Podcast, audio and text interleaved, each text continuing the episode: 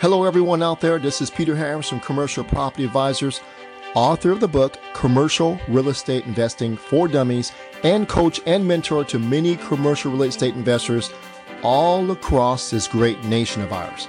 The title and subject of today's podcast is Five Hidden Keys to Commercial Contract. Why is that so important? It is so important because a commercial contract, once it is signed, it is legally binding, which means you can be sued if you don't carry out the contract or if you don't take it serious. Number three, you can also lose money, worse, waste money in a commercial contract if it is written improperly or not in your favor. And number four, but if done well, this is where the best deals begin. They start right here with these five hidden keys. So let's get started with key number one. Key number one is you absolutely need these four contingency clauses in your commercial contract. Your transaction should be contingent upon you inspecting the property for a certain amount of days, finding a loan, an acceptable loan for the property, contingent also having clean title to the property to make sure there's no liens on it, and fourthly, to have the ability for the property to appraise for the contract price. These four need to be in there. If they're not in your contract, don't do the deal. This is a hidden key because some of these uh, clauses may be removed by the real estate agent, by the seller, or by the seller's attorney. If that's the case, do not do the deal.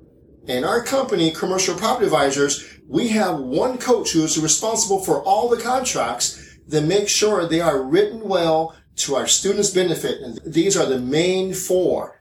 Here's the reason why. Caveat emptor. Caveat emptor means buyer beware. When you purchase a home, a single family home, for example, when you go into contract, the seller, the owner of the property has to fill out these disclosures of what's wrong with the property, what the income is, any defects, things like that, written down that he signed. So if he lies to you, you can come back and sue him. In commercial real estate, we have no such thing. No such thing exists. The seller can lie through his teeth and there's nothing you can do about it. This is why these contingencies are so important. So key number one is at the minimum, have these four contingencies. Let's go to key number two. Key number two is so, so important. So key number two is you need sufficient time. That means number of days to conduct thorough inspections and to find a good loan.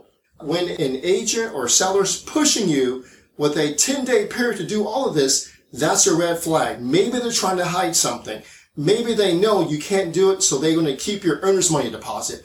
But regardless, 10 days, when you see the 10 day or even 20 day, that's a red flag. You need to get at least, there's a minimum of 30 business days to do thorough inspections and to get a loan. Minimum. So don't fall for the 10 day period when it's requested. You need time to renegotiate the deal. Let's face it, you're going to have to get an electrician, a general contractor, a plumber, a roofer, HVAC person, all out there. Sometimes it takes 10 days just to schedule them. So you cannot do all this in 10 days. Don't fall for that. Secondly, okay, lenders are taking t- twice as long as they did one or two years ago. You got the higher interest rates. Some of the lenders aren't lending in the area anymore. And let's face it, some of our deals have died right here because the loans aren't coming back where the cap, where the property cash flows. You need time. That's key number two. Let's go to key number three. Key number three is where a lot of beginning commercial real estate investors mess up right here.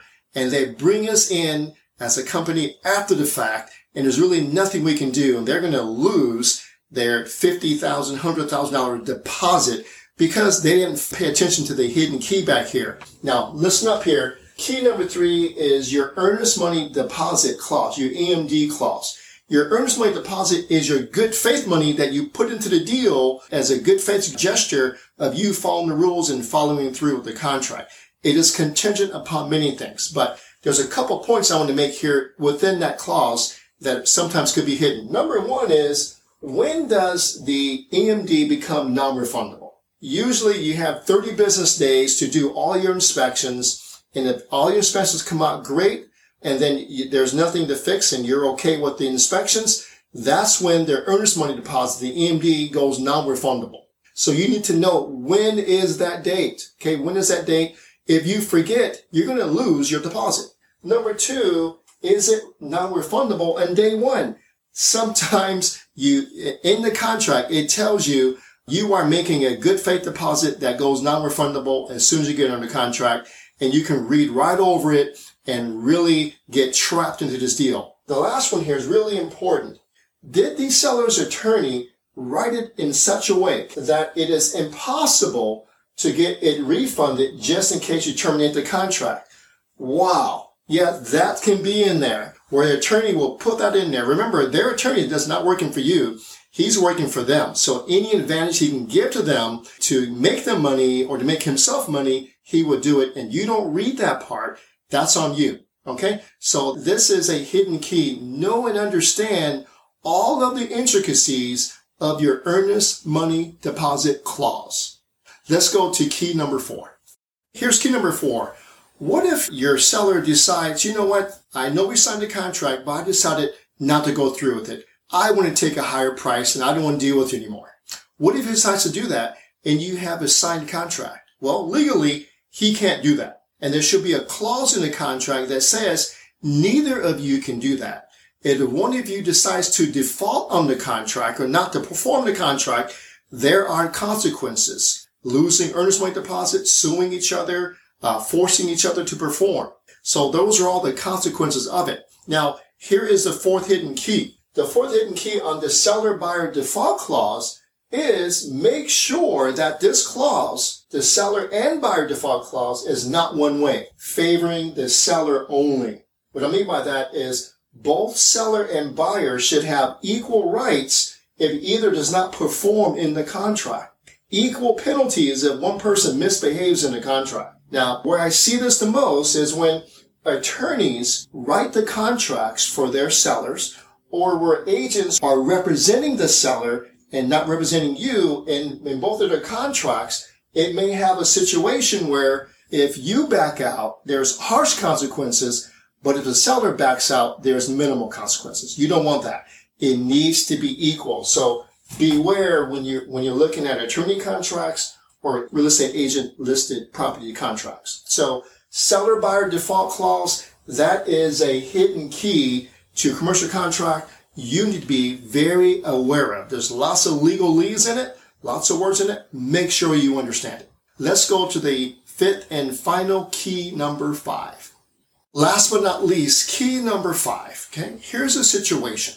Uh, what if you're in contract you uh, put up a earnest money deposit of $25,000 and you go and you start your due diligence and let's say you're in Florida, you're in areas of Houston where the hurricanes or tornadoes have wrecked an area where you find out the insurance cost is so high that you can't cash flow. Can you get out of the deal because of that? In most cases, no. In most cases, no. So what I'm suggesting here in areas like that, where you have a lot of insurance claims where the insurance cost is very high, and we have identified those areas, I want you to include an insurance cost contingency clause. What that means is if you cannot find affordable or reasonable insurance costs, you can terminate the deal and get your earnest money uh, out scot free. All right. So again, if you can't locate acceptable insurance premiums for your deal while under contract, you can terminate the contract and get your earnest money returned. We want that written in the contract. So there are uh, areas whereby insurance costs have gone up three times. They've tripled from just a few years ago. Some of them are uh, areas of Texas, South Carolina, Northern California, just to name a few. And the high insurance premiums have killed some of our deals. And had we not um, had our contingency clause in there, our, our earnest money deposit, $2,500, $100,000 will be trapped in there. And if we didn't go ahead and go through the deal and pay this high insurance and have negative cash flow, we would uh, lose our earnest money. So that's very important. That's a, that's a hidden gem for you if you are located in one of those areas. Thank you everyone for hanging out with me today. I hope you enjoyed the five hidden keys to a commercial contract. Hey, if you want to learn more about this business, go ahead and apply to be our protege. But if you just want to read more on commercial real estate, I have a, a book I'll give to you. It's for free, no obligations. It's called Commercial Real Estate for Beginners. Thank you so much for hanging out with me today.